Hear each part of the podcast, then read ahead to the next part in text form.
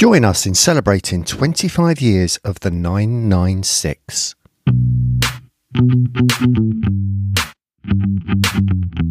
NineWorks Radio is your dedicated Porsche and car podcast, taking you closer than ever to the world's finest sports cars and the culture and history behind them. The show is brought to you by nineworks.co.uk, the innovative online platform for Porsche enthusiasts, hosted by Porsche journalist Lee Sibley and 993 owner and engineer Andy Brooks, with special input from friends and experts around the industry, including you, our valued listeners.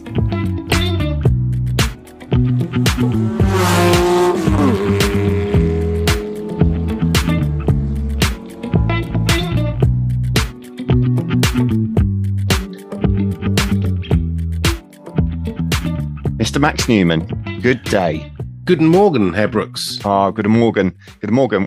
It's just thee and I this morning so far. Yes. Mr. Sibley is, well, we were envisaging Mr. Sibley drunk in a bed in a pair of lederhosen right now. After a big night out at the Porsche Museum. Yeah. So we're hoping that he's going to appear, but we don't know. Surprise of the show. I have to wait and see. Hey, Silby. Hey, Silby. Who knows where he is? Even Seinfeld can't rouse him. Yeah, that reminds me of I did a rally across Europe, and it ended in I think this one ended in Rimini. Yeah, and we ended up in this nightclub in Rimini that was just full of Russian hookers. And we got drunk as skunks on mojitos. We drank so many mojitos. And the next morning, we had to get up and deliver my mate to the local airport that was about half an hour away.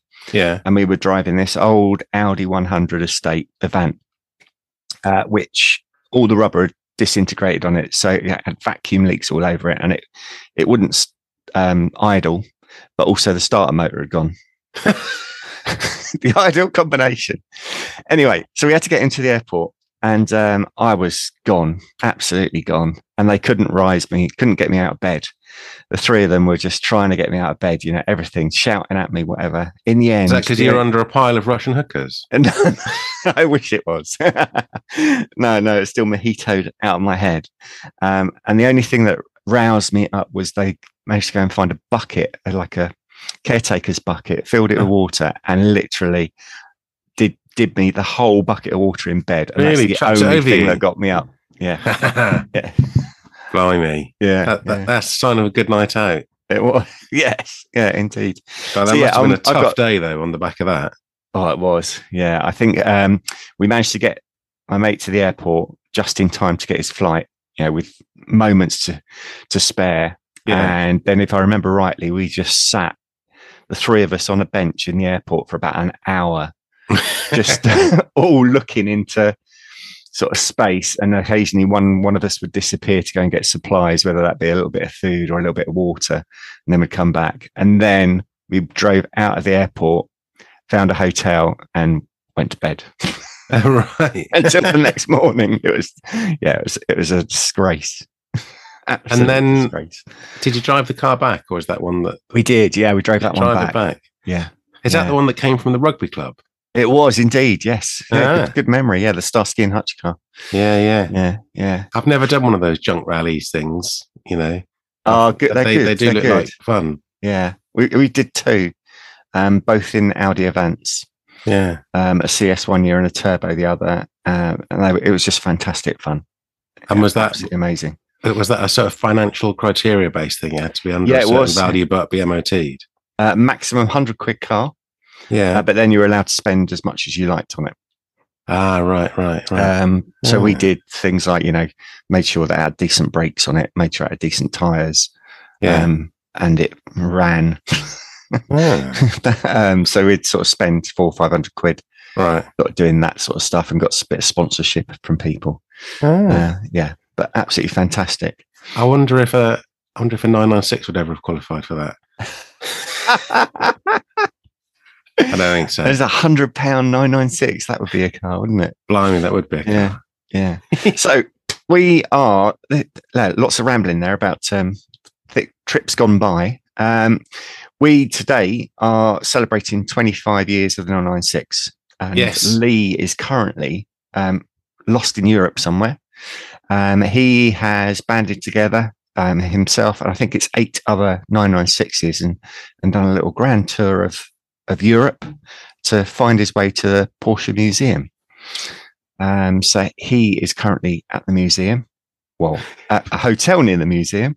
A night at the museum. Yeah, I wonder if they did. How fantastic would that be? Imagine that. They could have all got their sleeping bags and laid next to a significant 996 and slept. Wow.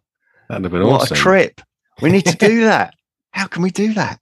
I'm sure Lee can arrange it. Yeah. Maybe that's the trip for next year. A night at the museum. Yeah. It's just fantastic. I love it. I'd love that.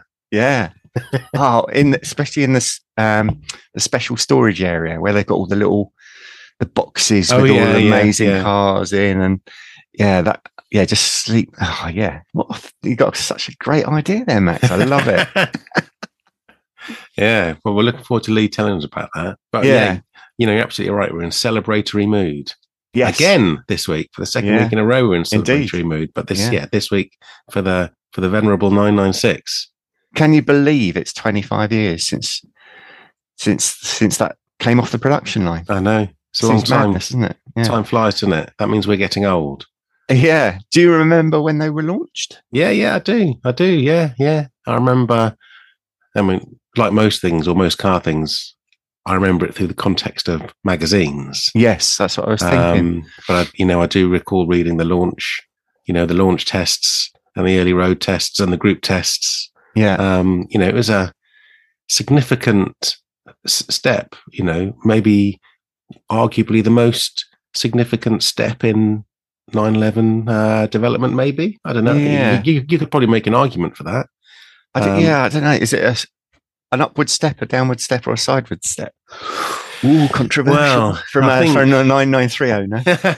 I think it depends how you judge it, doesn't it? I think, if we take off our geek glasses for a moment and think about it in the context of the time, we are, what is it? Late 90s, 1998. I think launch at Frankfurt in autumn 1997. Yeah. But building a car for the millennium. The 993 or the 911 was a pretty old car design. Yeah, even as a 993, wasn't it? I think the 99.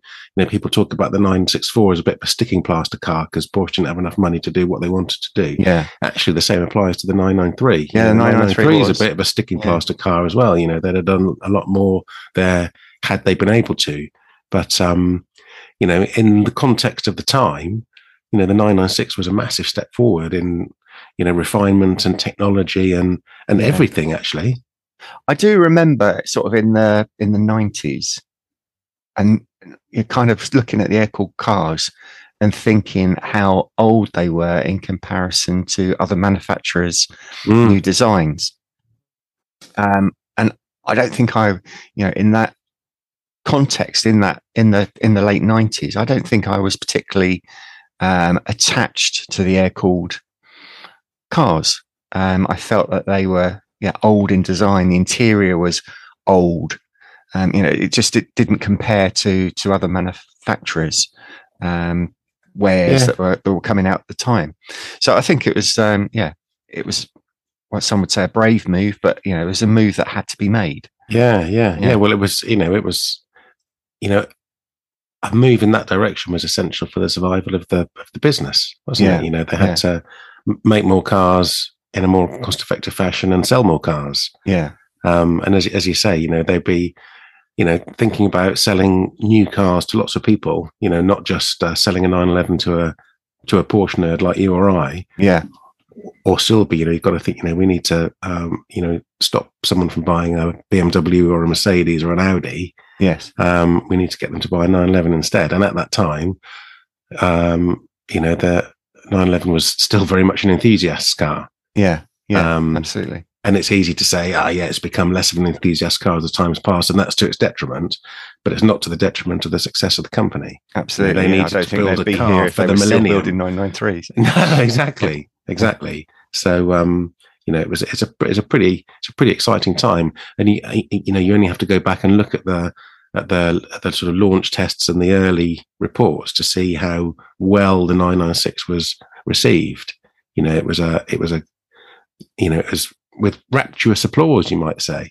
Yeah, yeah, but I guess by the press it was. I don't remember the magazine articles specifically, but from what you're saying, it sounds like it was. Yeah, this is absolutely fantastic, an absolutely brilliant thing. Yeah, but it's hard to not, as a Porsche enthusiast, it's hard not to look back at the list of 911s and say that's my favourite and that's my least favourite. Yeah, and that's where the 996 has always sort of suffered, hasn't it? Because people would say often 993 is my favourite and the 996 is my least favourite. Yeah. And then you put in other things like supply and demand, you know, that's always a factor. Absolutely. And perhaps some quality and some of the reliability issues as well. You know, always a challenge when you're blazing a new trail. Yeah. And the poor old 996 becomes the unloved 911 very quickly. Yeah, absolutely. So I think today, because we're celebrating, I've got those, you know, I'm looking at trying to look at it in a different context, and remembering what a great car it was at launch and still is. Yeah, well, I think it was a great car at launch, and I think, you know, it's now becoming of age in a lot of ways. A lot of people were probably 996 haters, but have changed. Mm. I think I'd include myself in that. Whenever I see one, I actually think it's quite a suave little shape. Pretty well resolved. And having driven Lee's quite a bit, actually, I really enjoy driving it. I think it's a great driver's car. Yeah, I mean, you've made the step, if you like, on many occasions, having, you know, being a 993 owner, but spending a lot of time in Lee's car. Yeah. So when you get out of, I'm sure at times you've done step from one to t'other. I don't know if I have, actually. Where have I? Maybe, but I don't particularly recall that. What are your personal 996 impressions then? I know Lee's is a sort of lightly modified car. Yeah, I think it's still a nice early 996. But I think, that builds into people liking the 996, exactly like the 964. And when that was launched, it wasn't a particularly loved car and they didn't look particularly great. I know you like the design 90s and the flag mirrors, but a lot of people didn't. No. And they kind of look a bit bland. And now that, you know, pretty much every 964 has had a bit of lowering stick waggled at it. It's had a set of what I would term decent looking wheels put on it. It changes the stock and changes your view of the car, of the overall car. Yeah. I mean, I think the same is happening with the 996. Lots of them are now modified, whether that's, you know, extreme mods or just a few subtle mods. If all of the 996 are modified by lowering them a bit, putting them on a set of juicier wheels and better tires, they all look better to us now. It's only, you know, you only see the one or two that's really stock and probably a bit tired around, and you kind of discount them. Yeah. Where 5-10 years ago, they all looked like that, and they all looked a bit shoddy and sort of worn out. Yeah, but they're now not looking like that. So, although conversely, I've started to see a real charm. I've got this thing in my head when it comes to, and it's probably comes from seeing, when Porsche line up all of the generations for press and marketing photos and that sort of thing, and everything's in the same colour. I've got this idea of what I describe in my own mind as a reference car, which is a completely stock Carrera in silver with a black interior. Yeah. You don't often see that in 996s, but when I see really nice, clean, completely stock 996 Carreras, be it Gen 1 or Gen 2, the car I'm thinking of actually is a car that I saw advertised for sale probably a year or so ago now, and it was Guards Red, which is your colour. It had a black interior. I think a dark interior helps for a 996 for me. Covers up a few of the bits. Covers up the blobs. Yeah, and it was just a really good looking car. I thought, God, that's really lovely. That looks like a really lovely thing. And and actually, the 996s that I was looking at when I was thinking about buying one, you know, I was looking at second gen 996 Carreras and looking at, you know, cars like that and thinking, actually, that's really quite a handsome car. And maybe it's the magazine thing, because that's what I saw in the magazines. Well, I guess that's what's in my mind's eye. What you're doing there, though, is you're looking at the best of the crop, aren't you? Because it's a lovely, clean, standard car, but it is lovely and clean. You know, it's all looks almost fresh. Yeah, not tired. Yeah, where 5-10 years ago, pretty much every 996 was tired that you saw. So the whole stock looked a bit. Looks a bit worn out, I guess. That's true. So it's going through the same scenario that the 964 did in my eyes. Yeah. Should we do a little?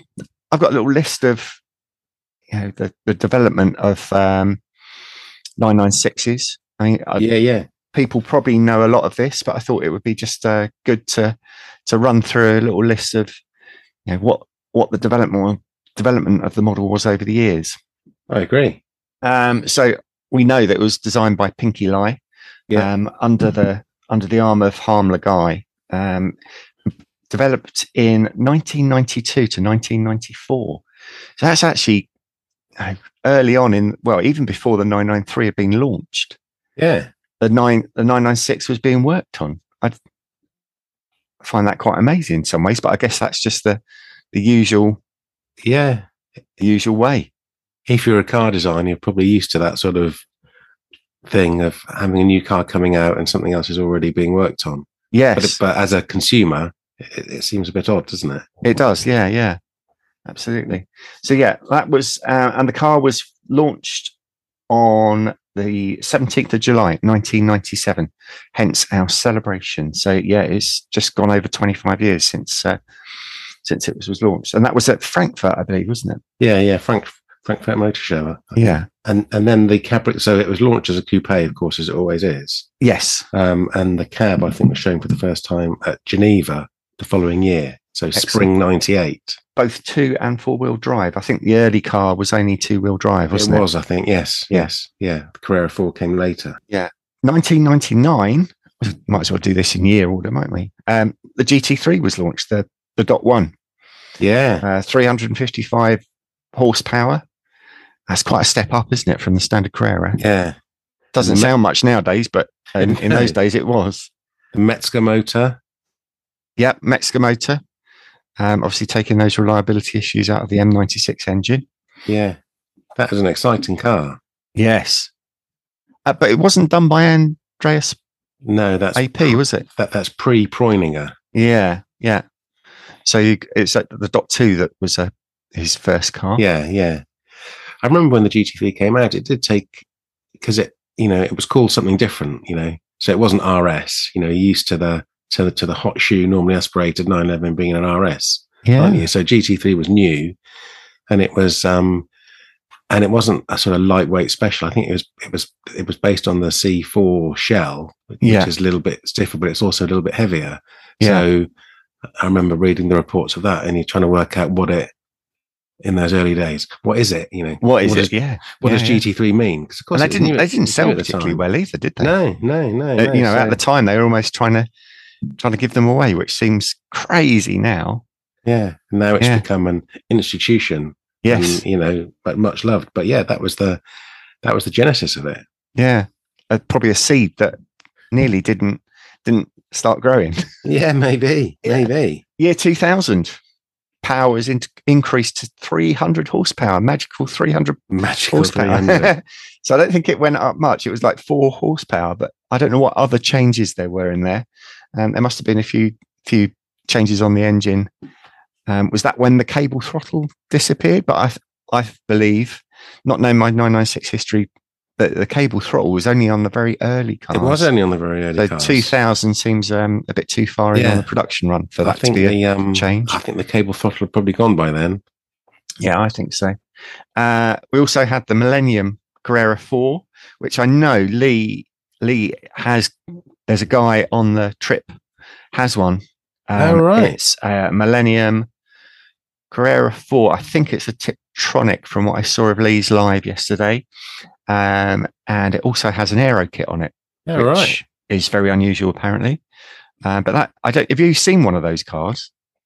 Yes. That's a good-looking car. It's a nice colour. It's a lovely colour. It is, isn't it? Yeah. Interesting interior. Is there a bit of wood in there?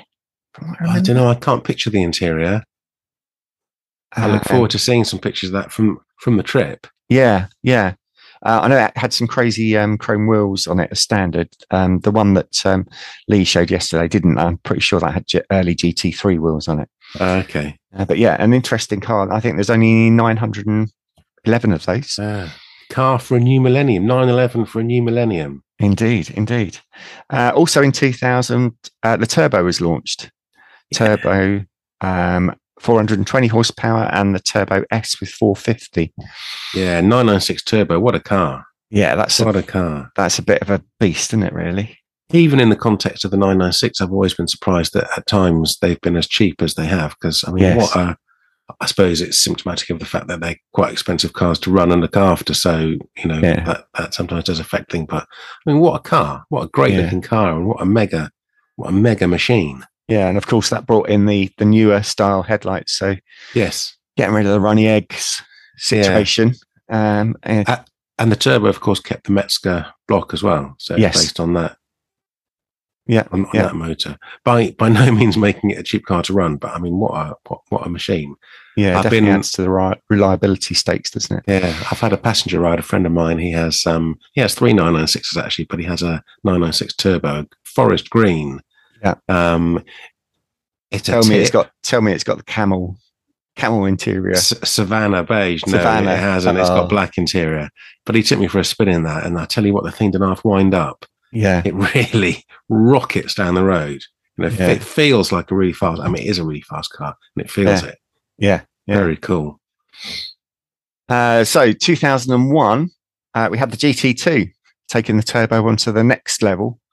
Obviously, two-wheel drive, a little bit more horsepower, 477. Yeah. I haven't experienced one of those. I know Lee has, but he absolutely loves the things. Yeah, yeah. He's driven one fairly recently, hasn't he? He's done a video on it. You know, what a car. I mean, the GT2 is a great example of the 996 coming off really badly in perception terms from the 993, isn't it? Yes. So the 993 GT, GT2, homologation special, archers and all of that sort of thing. Yeah. Genuine motorsport provenance. And then the poor old 996 GT2 comes along. I mean, what a great looking car, but it was like, you know, it's not a homologation car, you know, it's not this, it's not that. Yeah, yeah. You know, it understeers everywhere, you know, it was just panned. Yeah, yeah. I guess, shame. Yeah. When your dad is of, such muscular appearance and has competed at world championship levels and son comes in as sort of a bit of a washed out road car. I can see what you mean. Do you want to take the next one? So now we're getting to Gen 2. Yes, 2002. Gen 2. So some subtle improvements made there in some respects. You know, it had a glove box. You know, what happened there? It's a funny thing, isn't it? To think of that as being a, you know, a Gen 2 upgrade. Yeah, we've added a glove box. Oh, the glove box. I mean, what was there before? But also, it took the it took that new headlight design from the Turbo, which a lot of people think is a far prettier a design. So that's a big step forward. And of course, the 3.6 motor, the much maligned 3.6 motor, which is actually, if you get a good one, really, really nice. Yeah. Really, really nice. And they sound good with PSE on those as well, don't they? Yeah, they really do. They really do. And also a couple of other really interesting variations. The Targa came along, you know, taking a development of the Targa style, you know, the big sliding glass roof that had been launched on the 993, but it added a hatch on the 993. The rear glass didn't open. On the 996, it did for the first time. They're really nice cars. And then, of course, the highly regarded C4S. Yes. Oh, yeah, which obviously everybody loves the rear end, which I don't really get. No, I don't. That's not my favourite part of the car at all. Yeah, yeah. Funny, isn't it? I like the rear haunches from the sort of front three quarters. I think it looks really good. But I'm not a lover of the back of the C4S myself, but there are lots of people that do. Yeah. I did look at them. It was such a highly regarded car, at the time, and also it managed to retain a bit of that love and reputation, I think, didn't it? And I did look quite closely at it because in in price terms, you know, when I was looking at my 997, you know, 996 C4S was very much in the same pot. Yes. And, you know, that my perception at the time was, you know, from a, not that I mean, I was buying a daily driver, so I wasn't really thinking up investment terms, but I thought this is so highly regarded, you know, maybe that's a better place to put my money. Cash, maybe that's the car I should be buying. Safer place, yeah. So I did think about it, but, you know, I didn't really want a four-wheel drive car, I have to admit. And so I didn't buy one, but I looked closely at it, and they're really lovely cars. Yeah, yeah. But we don't like them. Right. Sorry. Right, on to 2004, and we had the anniversary edition. The 40-yara. 40Rs, yes. 1963 of them built, all in Carrera GT Silver, and they are a fabulous looking car. They are. Although I never really liked that sort of chromey effect wheel. Oh, don't you? I quite like it on those. That's not quite my cup of tea. That's because you look at it and you're thinking of some polished MP5s. On the V back in the day, but no, it's never. And also the sort of side skirt element. Oh, I like. I think that looks a bit heavy compared to the front and the back. Oh, really? Apron. Okay. So it's never. Doesn't do it for you. It's not quite my jam. But you know, again, I would say stylistically, that's my favourite 996 because I think it's quite because it's the narrow body. It's quite light in its shape. Yeah. And I really think that the bumper and the side skirt thing work for it. Ah. How interesting that we should feel so differently about it. Isn't it? Yeah. I can imagine you parked up in one on the peninsula though, looking pretty cool. Looking pretty dandy. On the peninsula. Right, let's head on to 2000. Oh, we're still at 2004 and we got obviously the .2 GT3. Yeah. Which obviously was AP's first car. 375 horsepower and what a machine. Yeah, I think that was quite a step on, actually. I think not just in performance, but also looks as well. I think it. Oh, this is interesting. Oh, so you like the .1? I really like the taco wing. I think they call it. Yes. On the Gen 1 996 GT3, the Gen 2, I've never been. You never gelled with it. No. Yeah, interesting. No. So that's But as you say, as a driving tool and as a development on from the Gen 1, you know, dealing with some of those issues, you know, making it more of a bespoke GT product for the first time, I think a big step on. And, you know, that's Preuninger really making his mark. Yes. For what followed later. What followed, yeah, indeed. And then, of course, production of regular 996s, that ended in 2004. But did you know that the Turbo S, GT2 and the GT3 were in production for a further 2 years? Yeah. So you get, you know, same year registration 996s and 997s as a result. Yeah. I mean, has that happened since? Had such an overlap in the high-end models over the low-end models? That didn't happen 991 to 992, did it? No, I don't think so. I don't think it happened 907 to 991 either. Not in my memory. For Lee, perhaps. Yeah, absolutely. Over 175,000 of them built, which in contrast to the 993, it's 77-ish thousand. Yeah. It's quite some feat, isn't it, really? 100,000 more. Yeah. Probably some of the efficiencies of the component sharing exercise and production and that sort of thing is one of the things that enabled them to make more cars. Yes. Some people might also say they made them a bit too quickly and the quality wasn't that good. Chucked them out the door. but you know, as an economic exercise, you know, that and the Boxster and that approach that they made, took the business out of, you know, making a loss to making a profit. And there are other factors in there, of course, as well. But you know, that exercise was a huge success. Contribution. Yeah, absolutely. And the car was a great car. Yeah, absolutely. So that's our brief potted history. I hope we've done that some justice without the leadership of the 996 guru. Yes, he I guess he will judge us on that next week or later when he hears this. Yeah, he can pick us apart on it. Yeah. You made this mistake. You missed that thing. Yeah. Yeah. So, D-.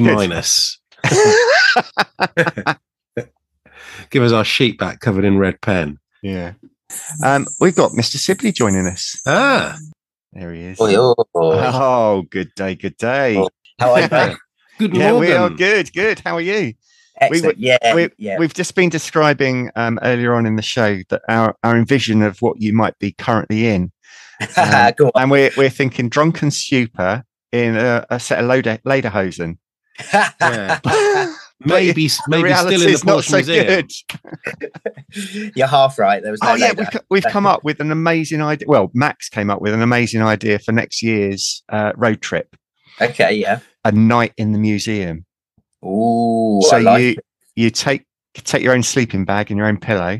Yeah. And you get to sleep in the museum vault. Amazing. I'll be well up for that. They do something similar for the 24 hours of Le Mans, where it's you can watch a live feed in the museum like through the night. I think that'd be pretty. Wow. Yeah. Well, I'd love to do that. Yeah. If you guys are up for it, well, this is it, Max, Mr. Le Mans there, so absolutely. Yeah. How cool would that be? It'd be really good. Yeah, it's a great idea. It's been the most fabulous trip, I have to say. We've just said goodbye to like the last guys and girls that have set off back for the UK today.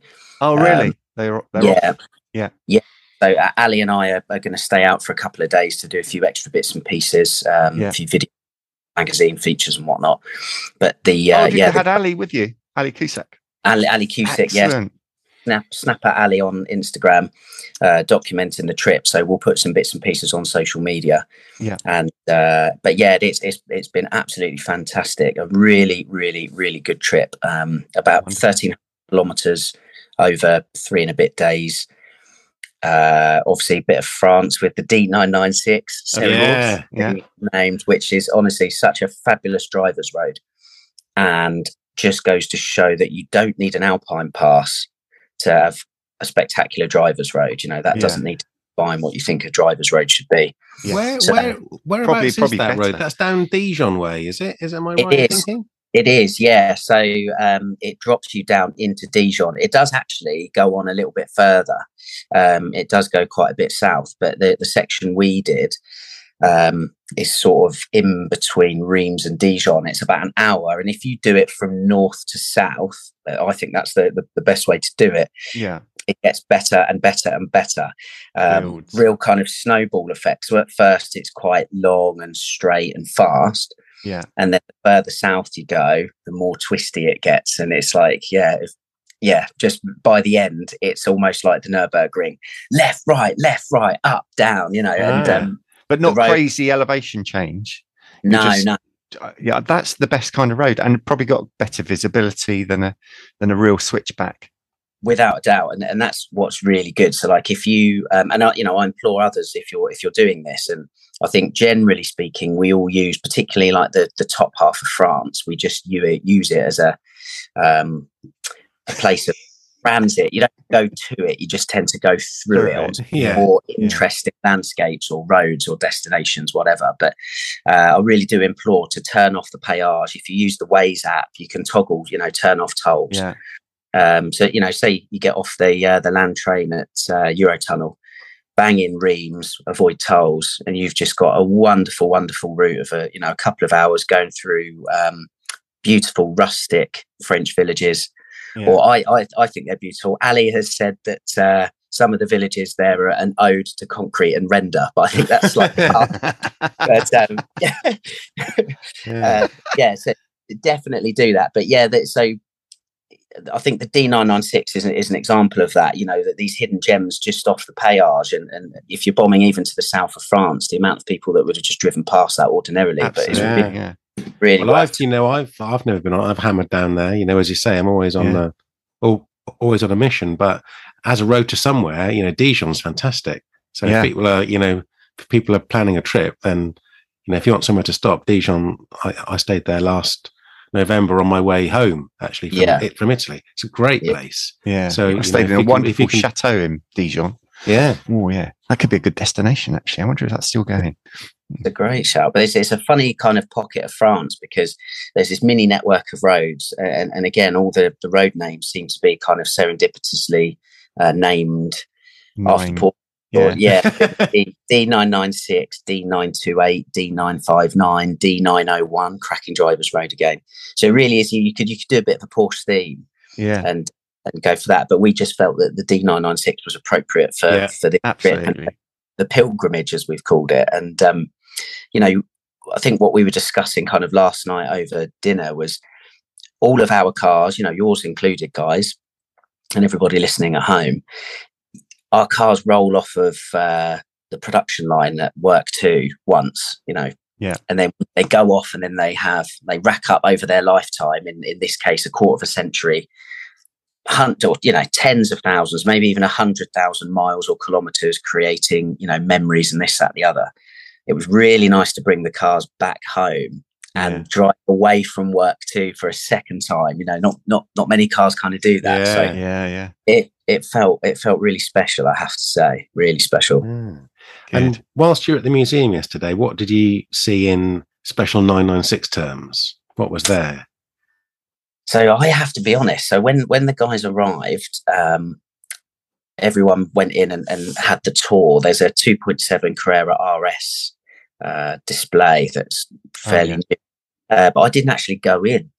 So I was doing some bits and pieces out the front. So I'm hoping to steal a bit of time there today to go and have a look. But I'm not sure what's kind of there for 996. But the museum's a fantastic destination, and as we've said before, they change things up all the time. So you can feasibly go there, you know, twice. Well, I've been back twice in 3 months, and it's changed. What absolutely blew my mind, however, is the Porsche dealership that's directly opposite the museum. It's gone. I could not believe it. In July, that place was open and fully operational. Now it's. What are they doing? Building more factory capacity? Do you think? I'll ask today and find out. What is interesting, bearing in mind that is the Porsche dealership on Porscheplatz. Porsche AG don't own it; it's franchised. You don't think the buggers are building flats there? Well, I mean, as you know, it's so built up at Zuffenhausen that they are making the very most out of the little space they have. Every inch. I think that might be the case where they, you know, some sort of space, but they would have had to do some sort of deal because they didn't actually own the dealership. So and then what did you boys do last night? There's a restaurant at the museum, isn't there? Did you go there? Or did you? No, so we stayed at we're staying in just down the road in just outside Zuffenhausen, and there's a nice enough hotel with a fantastic steakhouse on site. So we were 13 of us in there having steak on a stone. So they again, you have to do when you're in Germany, you know. Absolutely. But one of the guys here at the on the trip, Anthony, it was his birthday yesterday, which was wow, fantastic. Loved the fact. Yeah, it'd be great to get Anthony on the podcast at one stage. He's a gearbox engineer for the Red Bull F1 team, and had booked 6 days off of work, and then the comms went out about doing this NineWorks road trip, and it matched the dates for his break entirely. So again, all fell into place, and thought, I fancy going to the museum for my birthday. So we sang him happy birthday and whatnot, which was fantastic. You know, awesome. 3 days ago, we were 13 or 14 strangers, and we kind of formed a bit of a brotherhood, I suppose, which is what you do on the road trip. Absolutely. You know, you bond. It's all about, isn't it? You bond with the cars, and you bond with each other, and again, like exemplified. So yesterday when we woke up, one of the party had a puncture in their C4S cab. Nick did. Yeah. And it was kind of unraveling quickly. Quite literally, really. So Porsche couldn't repair it. Porsche didn't have tyres as well. And I find that ludicrous. That's not the first time that's happened, where you call up like a Porsche dealership and they haven't got tyres and ask you to wait till tomorrow. Ludicrous, really. You know, they want us to buy the cars, but we need to run them as well. So come on, Porsche, keep some tyres in stock, please. Then we've driven round to like a couple of like tyre places, trying to look for this 295 35 or 295 30 18 tyre for this C4S.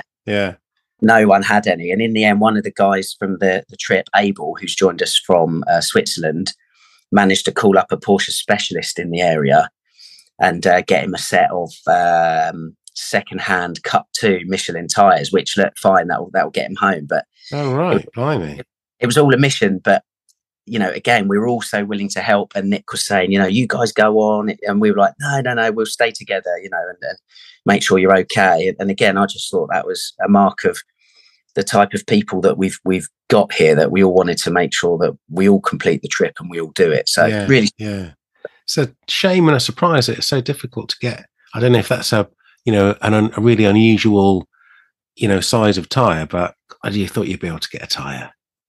Yeah, and this is like I say, Porsche saying you can get a tyre tomorrow. Well, you can get a tyre. Anyone can get you a tyre tomorrow, the next day. I just think, you promote us or want us to drive these cars, or sometimes these things happen. So I think you should have at least a couple of tyres on the shelf just to patch you up and keep going. Yeah. If we didn't forget, these old clangers are 25 years old now. They can't have tyres for everything that's 25 years and older. So was a nail in the tyre the only reliability issue that you had in a group of otherwise 100% reliable 996s? Absolutely, yeah, that's it. So I hope that continues, because obviously the guys have got the best part of 8-hour drive back. So I hope that's it. But every single car faultless, absolutely faultless. Brilliant. And we were chatting last night, and we just did kind of a sweepstake. We just asked how many miles we've all got on the clock, and there's a good range, from 60 up to say like 130,000. So there's a good range in there, and we'll just love the fact that we've all lumped on another, best part of 1,000 miles, really. Yeah. That's what these cars. Take us through what 996s you had there, because I believe there was a Millennium. Yeah, wasn't there? Really, really cool car. Matt and Claire, who've brought that along, had the car about 8 years, I think. They've also got a 959 replica, funnily enough, and it looks pretty cool. The pictures I've seen, so pretty cool. But that 996 has become part of the family, really, and it's got an aero kit, which is quite interesting. I've not seen that on a Millennium Edition before. For Millennium Edition, for those that don't know, released for model year 2000, obviously 996 Carrera 4, and limited to 911, and that was a numbered production run. There's a plaque in the car.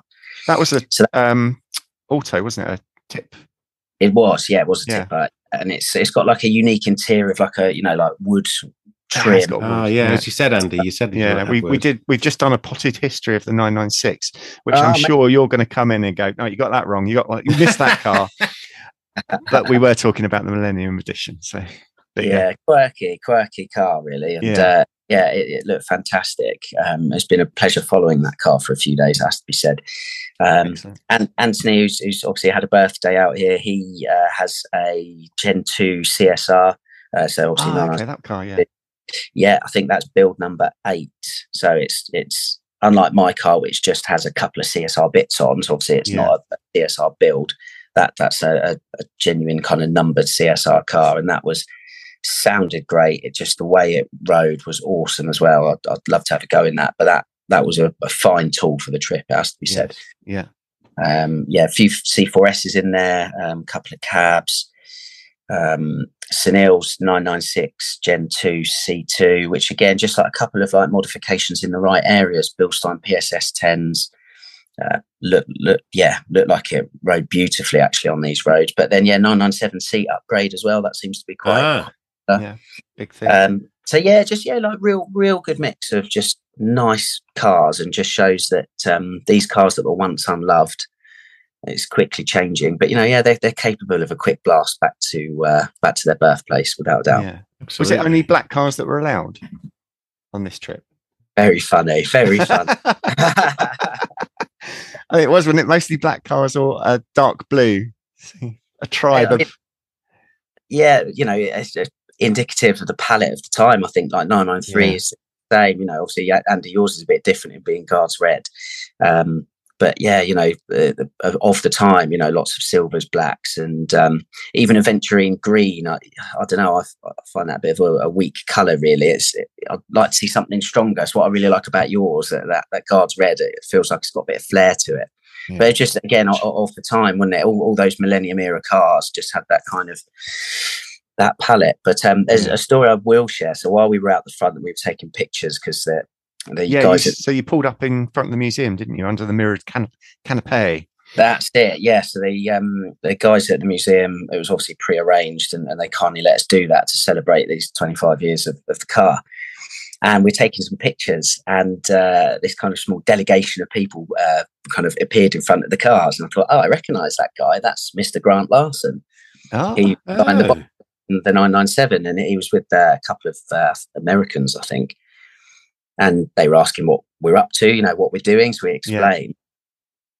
It was quite funny to have a bit of banter with Grant. So somebody said, whose is the duck-tailed car, the green car? I said, that's mine. And Grant said, maybe you copied the 996 Club Coupe that I released this year. Yeah. I turned around and said, well, Mr. Larson, I put it to you that I think it was you who copied with the ducktail in the Fuchs wheels. And I'd be lying if I said it went down well. And not suggesting this storied Porsche designer has copied me in any way, but it was just nice that they popped out and taken an interest, Porsche these days, I think, from afar can sometimes be viewed as a mighty corporate machine, and in some ways it really is, but also at the same time, at its core, it's run by enthusiasts, and I think Grant exemplifies that in popping out and taking a look at the car. Yeah absolutely. Was it the guys that went, was it all their first sort of car rally that they'd been on, or was there done others? A mixture, Andy. So for some it was their first trip. For some it's like, say, their first European trips. They might have done the North Coast 500 or Wales or whatever it is. For a lot of people it was their first trip to the museum as well, so that was really cool. But others had done things before and fancied giving this a go. So as always with things like this, it's the real mixture that makes it. Everyone can add their own thing and just another dimension to these things, But I have to say, like, on a personal point of view, it's been so rewarding, because it's actually 1 year and 1 week ago since Ali and I were here launching NineWorks by forecast at the top of the building at the museum. So it was really special, essentially 1 year on, to kind of come back with enthusiasts, NineWorks members, and people who have now become friends, It's fantastic, and it's been a real pleasure to have the support of the PR guys of Porsche Germany. Fantastic working with those guys, and to kind of share this, don't like to use the word journey, but kind of, I suppose there's no other word for it really, just whatever this thing is that we're doing. And it's nice to share that with other people who a year ago absolutely. It shows just how far you've come in a relative short space of time. Well, on that note, so I would like to say a big thanks to you guys, and particularly Andy, Mr. Brooks there, because Andy and I had a chat a number of years ago. It feels like that now. I think it was 2.5 years ago, and we both kind of mentioned we'd like to do a podcast, and obviously to churn these out, there's a lot of work that goes in, as you both well know. And Andy, it's just such like a pleasure. You edit all of this together, so Max and I turn up, shoot the breeze, and I know you have other bits in the background, but editing it is such a big thing, and you put the final thing out, Andy, and it's just a real pleasure working with you, mate. And I think particularly like the last year under the NineWorks name, it's just been a real pleasure. And then to have you on board, Max, as well, and to further that, it really is quite spectacular for us. So thank you. Yeah, no, I mean, it's a real pleasure to be here, and kudos to you, Andy. It's not, it's I like you guys, I was thinking about podcasting, and was the idea was appealing, and I did explore it a little bit, and I bought some bits and bobs, and I honestly just couldn't get my head around the tech side of things. I thought this is a bewildering thing, it's just not my bag. And then I blag it every week, guys. We do a bloody good job of it. You do a bloody good job of it. That's all I'm going to say. The sort of nonsense that we talk about and jumping about and that kind of thing, and then you produce a nicely crafted, coherent, cohesive podcast. It can't always be easy. Well, thank you, gents. That's very kind. I do. All right, guys. Well, look, a pleasure chatting to you. And, fantastic to hear you've had a great journey. Yeah. And I hear you've got a few more things installed this week that obviously things that probably can't say for new features that are coming up, unless you can say what you're up to the rest of the week. Give us a little bit. We're meant to be going to Roof to test drive the SCR, but there's a bit of a technical issue, it seems. So I think that's delayed. We're actually staying out an additional day now to just try and make it work. So that would be good. Going to call in at Tech Art as well and take a look there. I've personally never been there before, but they are based in Leonberg, so just outside Stuttgart, really. Okay. See if you can get any 993 bits, if they got any good bits. You know, I like a bit of tech art. Absolutely. Yeah, you do. Obviously, I like the subtle stuff, not too in your face. Well, that'd be interesting to, see what it's about. Because I think if you think of traditionally, you do think of that wings and tings and everything else, as you say, Andy. It's quite interesting, isn't it? How I'm such against wings and tings. Yeah, I've got tech art bits on my car, which are notoriously in your face. So it would be very interesting for you to sort of have a good look round and tell us what it's like there. Yeah, maybe you could pick up, Andy, a sort of little splitter, maybe Lee. Yeah, to replace the balsa wood one. It's not wood. I think the last thing Andy needs is another splitter to lose on the FA course. maybe. Fantastic. It's been great to hook up and hear how good the trip's been. And may there be many more. Absolutely, and hopefully, next time we'll have you guys along as well. Not everything. Yeah, gutted we couldn't. I couldn't make it. Well, we'll do something else that's more inclusive for everybody. We just wanted to kind of sign off 25 years of 996, but there's obviously a few other sports cars in the stable under the Porsche umbrella. Absolutely. So well, as a template for future events, what a great exercise. I've never been to the Porsche Museum. Have you not, Max? No, wow. No, I know. Wow. It's bonkers, isn't it? You need to do that. Yeah. I'm hoping to rectify it in November, actually, on my way back from my annual trip to Italy. So hopefully I will have gone by the time the year's out. But I quite like the idea of going twice in 3 months as well, Lee, like you. So, I'm excited about future NineWorks road trips. Definitely. Fantastic. Pleasure to have you along. All right, gents. Look, all right, we'll let you get on. Nice one. Yeah, well, enjoy the rest of your trip. Auf Wiedersehen, did you say? Auf Wiedersehen, indeed, sir. Auf Wiedersehen, Pat. See you later, guys. See you soon. Later. Safe journeys. Bye. Awesome. That all right, really good to hear how well the trip's gone. Yeah. Fantastic. Brilliant. Yeah. Sounds... And may there be many more. Absolutely. Yeah, get in touch if you've got any ideas for anything other than a night at the museum, because I think that's just the best idea, Max. I'm loving that. How can we craft that? Surely we're going to have to. It's got to be done. It's got to be done, hasn't it? That would be good fun. That really would be good fun. But anyway, we'll see. I mean, it's interesting that they do, something, around Le Mans, so that, so there is obviously some idea that people can stay there all night in some way, shape, or form. So we'll have to look a bit more into that and see if we can make something happen. Yeah. Maybe we'll do our own version. Come up with our own museum. The crazy Brits who want to sleep on the floor at the museum.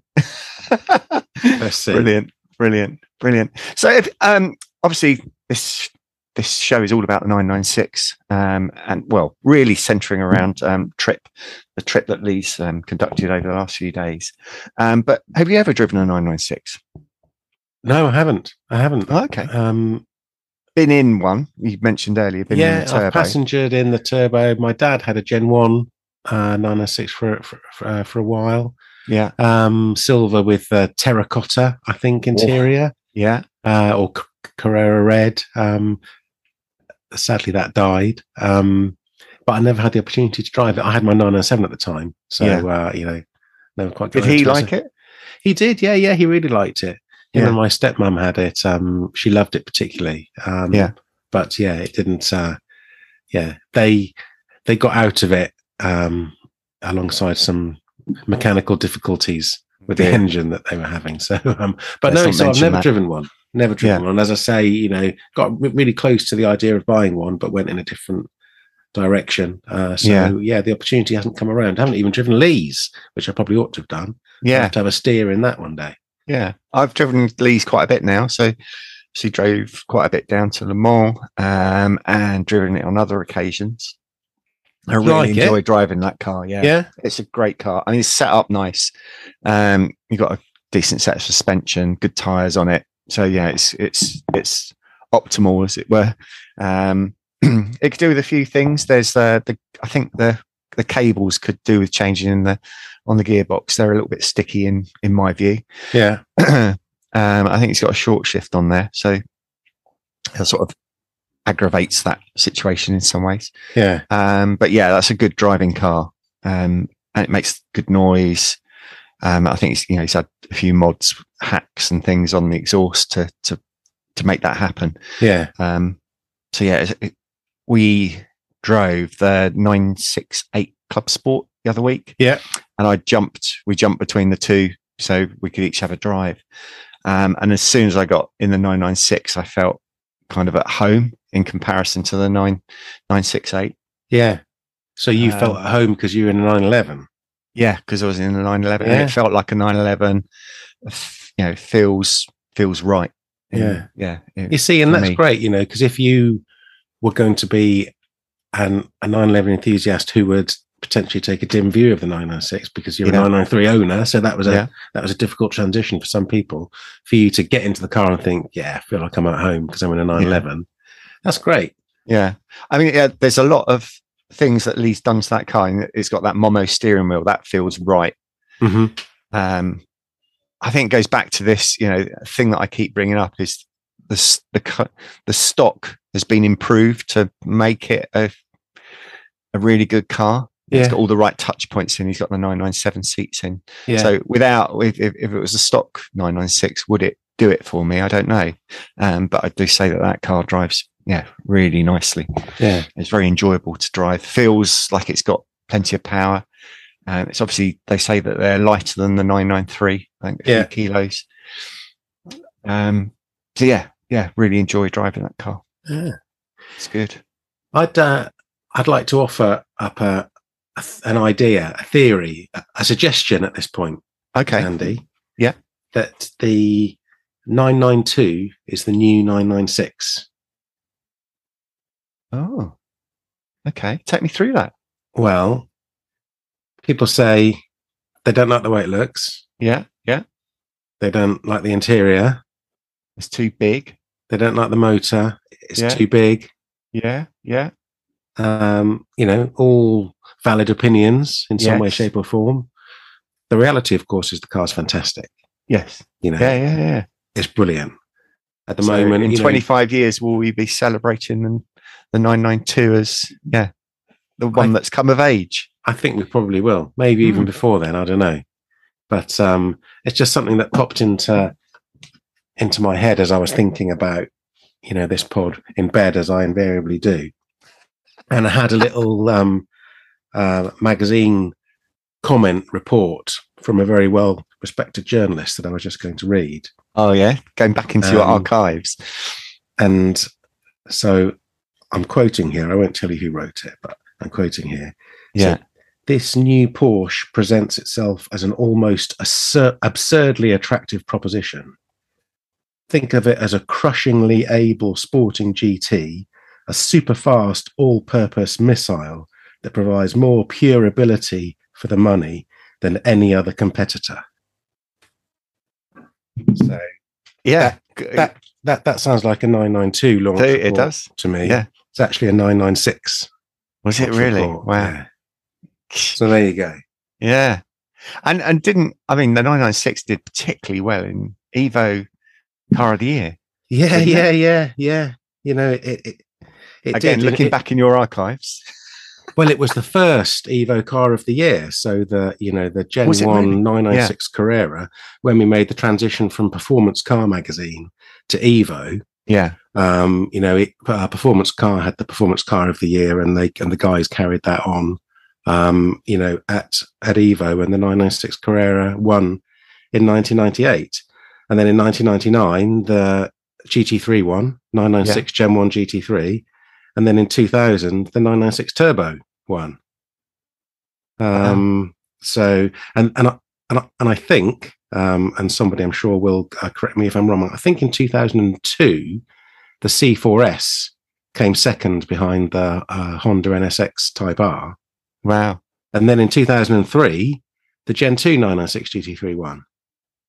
Wow. Did all right then, didn't it, really? So, in that yeah. You know, so that, you know, so only the Pagani Zonda in 2001 and the NSX Type R, you know, which is a hell of a car, in 2002, you know, broke up that run for the 996. And, you know, the 997 did okay. You know, the 997S won in 2004 and the GT3 RS in 2007. But, you know, the 996 had an unmatched run. Yeah, absolutely. Yeah. Probably no other 911 has had that much success in no.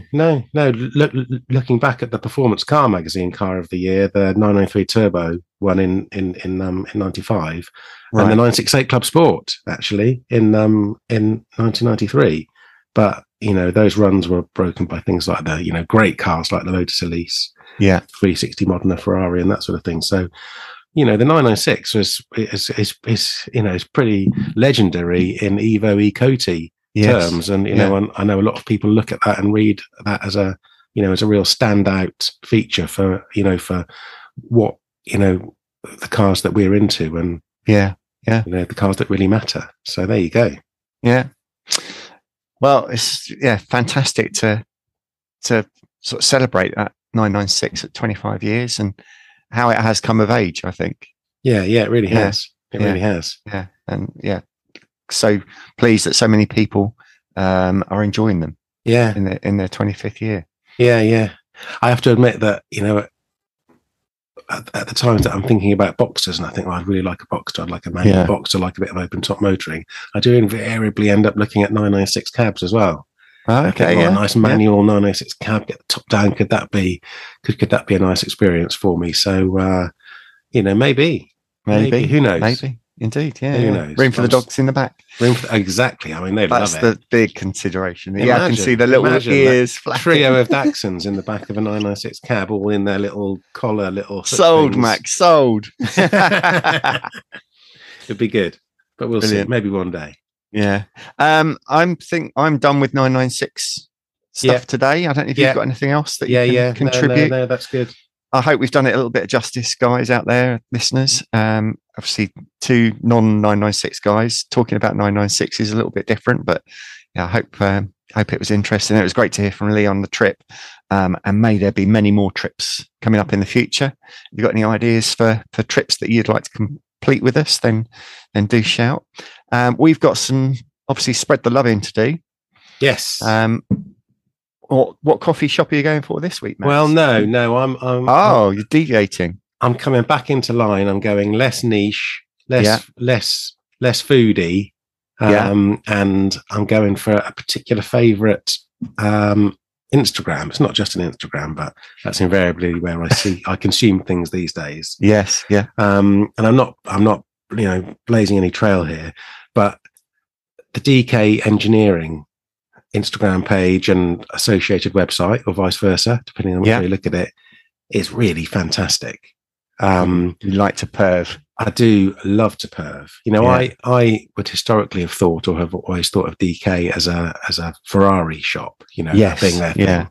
And I think maybe that was probably true at one time, and certainly, you know, they have the most amazing Ferraris in there, but they also sell a lot of really interesting Porsches. They do, don't they? Yeah. I've seen quite a few on there that have really sparked my interest. You know, in fact, they've had over the last couple of years, you know, what for me would be, you know, sort of ultimate 911s that I would like to own. You know, they had, and I think it was owned by James Cottingham of DK, they had a black decal delete 997 GT3 RS 4-litre right-hand drive. Yeah. And when they had that, I thought, God, you know, that is the, you know, if I could have one 911, you know, ever for all time, that would be it. Yeah. But that's fantastic. But they've also just this year, they've had two black 991Rs.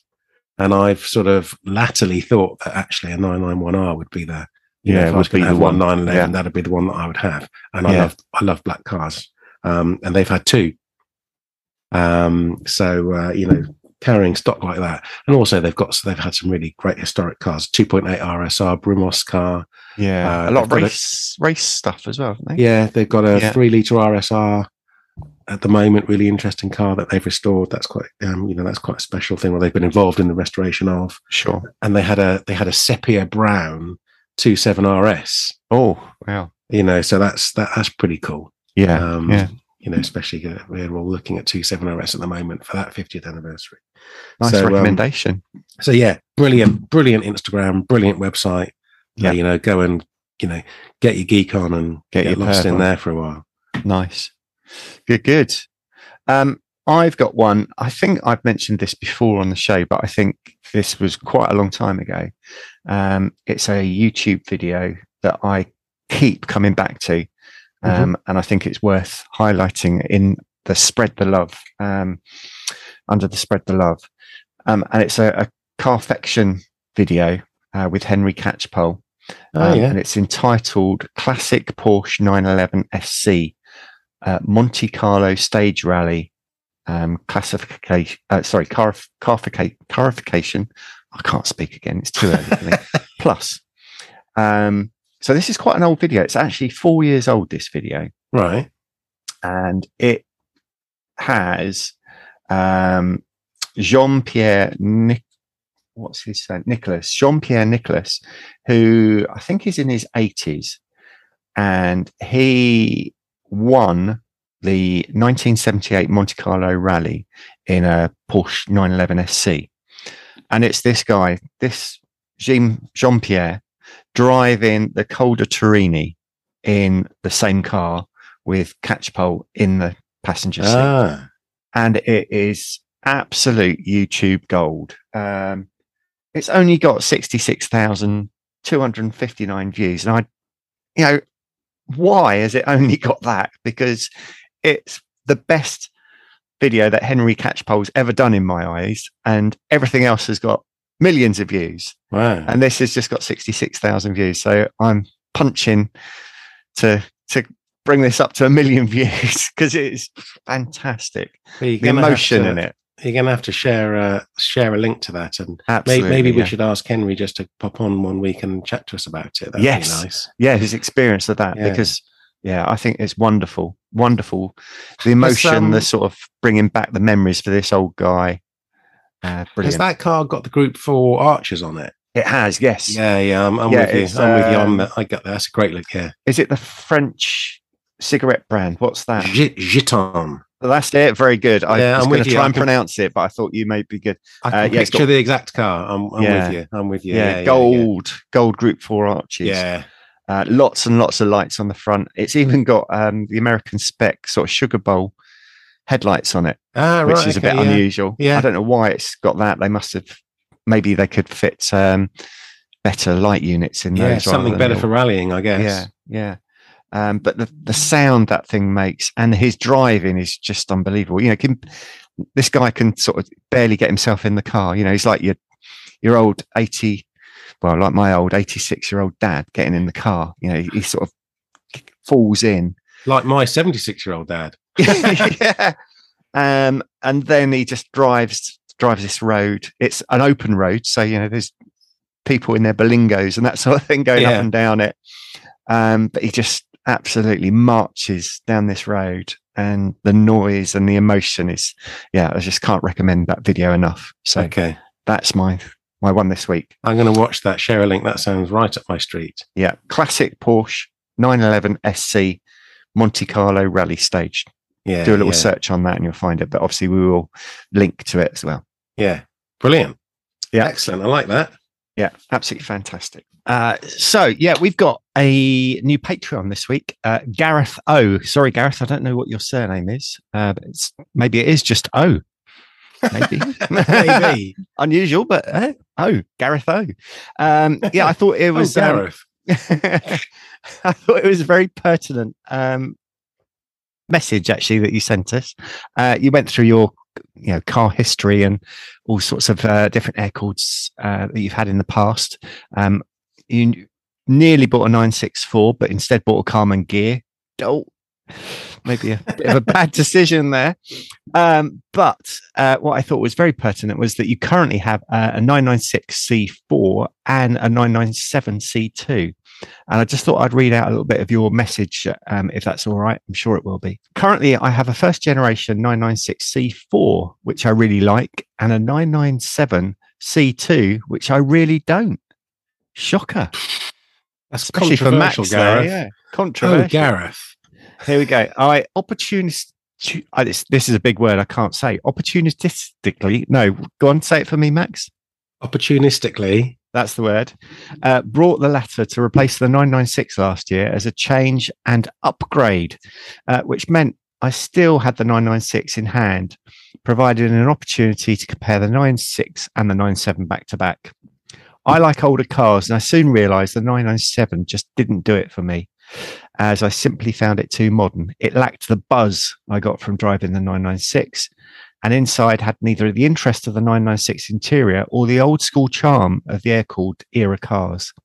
After much deliberation, it has to be said, mainly trying to put rest what most would consider the more sensible option.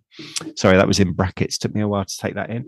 I allowed my heart to rule my head and came to the conclusion the 996 was the keeper and the 997 had to go. Comfortable with my decision, my 996 thanked me by launching its engine the following week. Oh, Gareth O, you poor man. And what bad luck. Is that karma? Yeah. That's not karma, is it? That's just bad luck. No, that's bad luck. Oh, Gareth. Yeah. Feel very sorry for Gareth, and I hope you get that sorted soon. And have to sell the 997 to fund the engine rebuild. Ouch.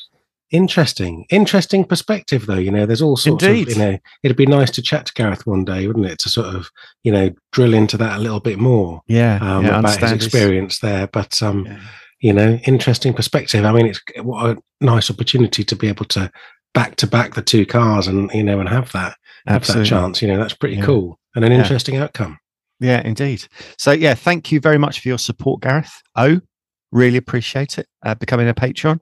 And of course, if you want to become a patron, do look at the show notes to this podcast, and you will see a link to join Gareth O and the rest of our very, very, very nice patrons that support us. Yeah, absolutely. And thank you for the story. Yes, sorry, very much, very much. I was just going to say we can look forward to chatting to Gareth on the Patreon WhatsApp group and finding out a bit more there, maybe. Yeah, it'll be on the Patreon WhatsApp group. Forthwith. This podcast is endorsed by the NineWorks Marketplace. Tailored for enthusiasts, this is your first port of call for buying quality Porsche sports cars from trusted dealers, with warranty, finance, and independent inspections all available. Max's NineWorks Marketplace Car of the Week this week has got to be a 996. So I've had a good look through. And I've found... I tell you, not just any 996, but surely one of the best ultimate 996s. It's at RPM Technic. Yeah. Oh, I'm building up. It's at RPM Technic out near Tring, and it is a 996 GT2 Club Sport. It's a UK car, of which there were only 16 with the M003 Club Sport package. It's Basalt Black, which is a favourite for me, and it is bloody lovely. It's the pictures are sensational. You've got to have a look. I mean, it's fantastic. So Club Sport means cage, it means buckets, which with aero that you get on a GT2 just makes for an incredible looking car. I love black 911s. Good choice. Wheels. It could hardly be better given that we're in 996 week, to be honest. Absolutely. So, folks, you've got to get on the NineWorks Marketplace and have a look at this thing, because it's bloody lovely. Great. Go and have a look. And when you buy it, let me know. I'd like to come and see it. 26,000 miles, so not a busting lot of miles either. You know, it's obviously a well cared for car. That's a special car. Really, really special car, and a great 996. Good. Right. Well, let's wrap it up. Yeah. Been fantastic to see you, Mr. Really Newman. Really good. Been interesting chat. Good to see Lee. Yeah. And fantastic to hear that he's had such a brilliant trip. Yeah. And look forward to more details of that coming through and photographs of it. I don't look forward to receiving my marks, though, on our 996 resume. Yeah, I think they're going to be shot down there. Going to be a lot of red pen. I think Lee might have to do some post-production input on that one. But let's see. Yeah, let's see. More when isn't it in the papers that you have to have that little thing that says how wrong you got it the week before? Oh, yeah. I thought you were going to say an obituary. I don't think it was that bad. Yeah, not that bad. No. Sacked. Indeed. Excellent. Well, thank you for listening, and see you all soon. See you next week. Cheers. This episode was brought to you by our very kind Patreons. If you enjoy the podcast and would like to join them in supporting us, you can do so at patreon.com/nineworksradio.